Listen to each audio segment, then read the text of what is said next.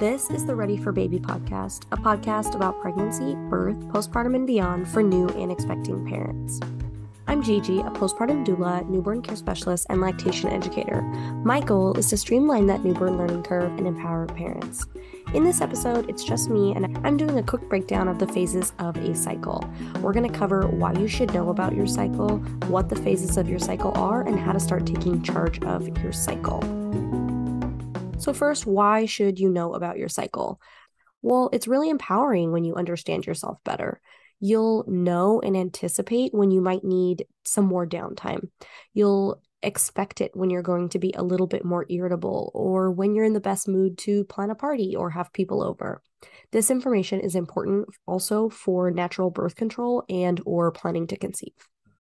You'll also know if something is wrong.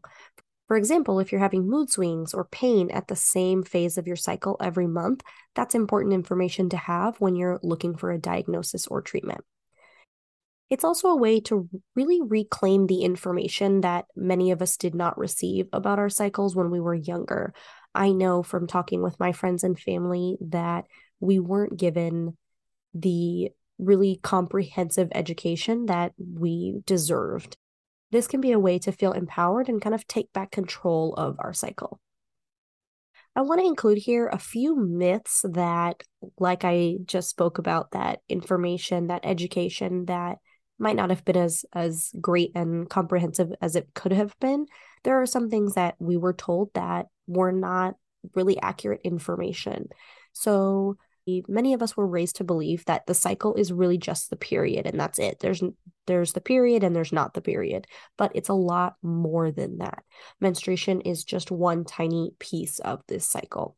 So many of us have been medically gaslit about what is normal and not normal for periods. So period pain even though we as a society have accepted it it is not normal and it is a sign that something is wrong. It could be a hormonal imbalance it could be pain just when you're using tampons or when you're eating a certain food. But no matter what it is that's causing that pain, impossible, kind of like debilitating period pain is not normal and it shouldn't just be accepted. Similarly, major out of control PMS mood swings aren't normal either. They can be a sign of PMDD or premenstrual dysphoric disorder. This could also be a sign that you are lacking minerals or nutrients or you need changes to your diet. It could also be a sign that you need therapy and or medication. But it shouldn't be just accepted to have major pain or PMS symptoms. So now that we know what your cycle isn't, let's get into what it actually is. So your cycle starts the first day of your period and it ends the day before your next period. This cycle can last from, you know, 24 to 38 days some people have a very consistent cycle. They can you know they can predict to the day when their period will start. Other people might have a less predictable one. Throughout this cycle your hormones are changing and affecting things like your hair your skin and your mental health. And that's broken down into four phases. First up is the menstruation or your period. Your uterine lining made up of old blood and tissue is shedding this lasts the entire length of your period. That ranges from person to person and from month to month. It might be between four and eight days. You want to think of this first cycle as your hibernation or the winter of your cycle. So, hormonally, during this phase, your estrogen and progesterone levels are at their lowest. This means that your energy is the lowest. You'll feel tired, you'll need to rest. This goes against all of the, you know, tampon commercials that we've been seeing of people exercising and running on the beach, but the best thing you can do during this phase of your cycle is to lay low. If you choose to exercise, you can choose gentle forms of exercise like walking or stretching to balance out your hormones during this time and give your body what it really is lacking, you can add pumpkin seeds, flaxseed, lots of broth, some good protein sources, whatever that means for you, dark leafy greens, red raspberry leaf tea. You can use spices and herbs that reduce inflammation like turmeric, ginger, cumin, garlic, and curry. I am pretty lazy and I get these nutrients just by changing out the ingredients of a smoothie. Or I might just add different toppings to yogurt or oatmeal for breakfast. You can also speak with your care provider about adding a magnesium supplement or take lots of Epsom salt baths to get that magnesium.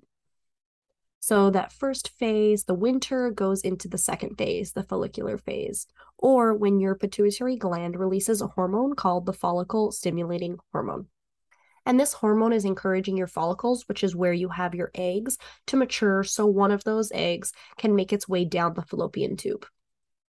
This can be thought of kind of as the rebirth, the spring. Your energy is getting a major boost during this time. Your estrogen and your testosterone levels are much higher. You might feel an increase in your motivation and your sex drive. This is when you might feel like starting a huge project, or you might deep clean your house or have a party. Basically, you're feeling really good. To thrive during this phase, you could keep eating those dark leafy greens like kale or spinach, flaxseed and pumpkin seeds, but also add in healthy fats, whatever that means for you. It might be fish, yogurt, avocado oils, um, chia, hemp seeds. And you can include fresh or frozen fruit to increase that energy. If you're exercising, you might want a high impact or strenuous workout like cycling or running. This third phase is the ovulatory phase, or when your eggs release from the follicle to be fertilized or not fertilized. This would be when you're fertile and able to conceive, and you might notice egg white looking cervical mucus your estrogen and testosterone are at their highest levels. You're feeling your best, you're looking your best, and usually communicating much better during this time. Some people might feel a teeny bit of cramping during the end of this, but you want to think of this as your summer. During this phase, you focus on maintaining your estrogen levels to keep that energy up with those dark leafy greens, flax, and pumpkin seeds, but then add in lots of fruit, berries, tomatoes, cruciferous vegetables like broccoli or cauliflower. And then to kind of prepare for the next phase, which can be rough for most people, I add in green powders like spirulina to smoothies or water. The final phase of your cycle is the luteal phase. This is kind of coming down from the high, you know, the feeling good of the follicular and the ovulatory phase that estrogen and testosterone, which had you feeling so good, are coming down and your progesterone is climbing up. This is kind of like the fall. You're turning on an autumn soundtrack, you're sitting in a cozy reading chair, you're starting to rest. This is when, for many, PMS symptoms start to kick in. You might feel cravings, bloating, headaches, anxiety, and moodiness. And I mentioned earlier, this is something society tells people they just need to suffer through, but there are a lot of solutions to make this time easier. First, get out of that mindset that you have to keep pushing through it. Be gentle on yourself during this time. Rest and give yourself a break. This might look different for everybody, but if you can, make your schedule a little less packed. If you're experiencing major PMS symptoms, talk to your healthcare provider about adding things like B complex vitamins, magnesium, and other supplements. Make sure you're getting those complex carbs that give your body and your brain fuel.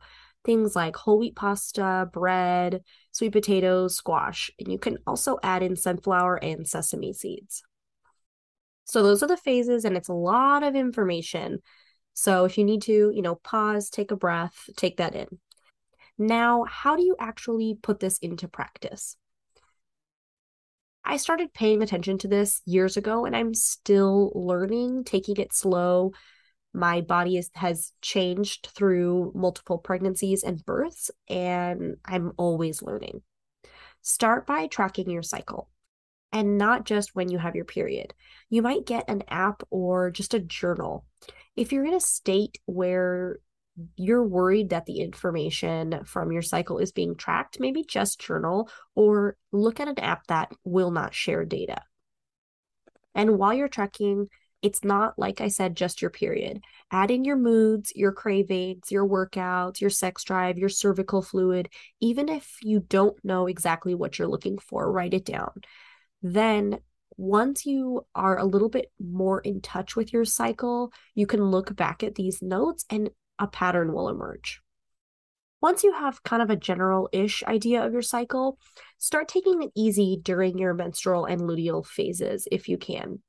Try to add in foods or supplements to see if they're affecting your mood or PMS symptoms. Then work on your follicular and ovulatory phase. Look at your diet, your plans, your exercise, and experiment. See what's working and making things better or worse. How this looks in practice for me has changed from year to year, but I use an app that tells me which phase I'm in, and I'm also paying attention to my mood and my body, tracking those symptoms. I also have been able to stock up my pantry. So I have supplements and seeds and food available in my pantry all the time. So, depending on what my app says and how I feel, I'll get most of the uh, nutrients that I need out of the way with breakfast. During my follicular and ovulatory phase, I'll have a maybe a smoothie and I'll add spinach and pineapple and yogurt. I'm also snacking on whatever seeds I would be eating while I'm feeding my kids. But during my luteal phase, I don't quite have the energy for it. I don't want to go through the motions of making a smoothie. I might have toast with some avocado and seeds on it. If on the weekend I have the foresight, I will make a batch of sweet potatoes in the oven. I'll roast them and I'll eat it with some coconut milk and probably some chocolate chips. But this might look different for you. It's easiest for me to choose one meal where I get these nutrients. Maybe for you, that's lunch or snacks or dinner. Then, before I go to bed, I might have a cup of tea. During my menstrual phase, it might be red raspberry leaf or chamomile. During my ovulatory phase, I have dandelion root, and during my luteal phase, I'll have turmeric and ginger. These aren't hard and fast rules. I'm not following them perfectly, but maybe while I'm making my cup of tea, I'm looking at my app to see what phase I'm in and my mood, and I'll choose accordingly. One change that really impacted my PMS symptoms was to limit or avoid caffeine or alcohol during my luteal and menstrual phases.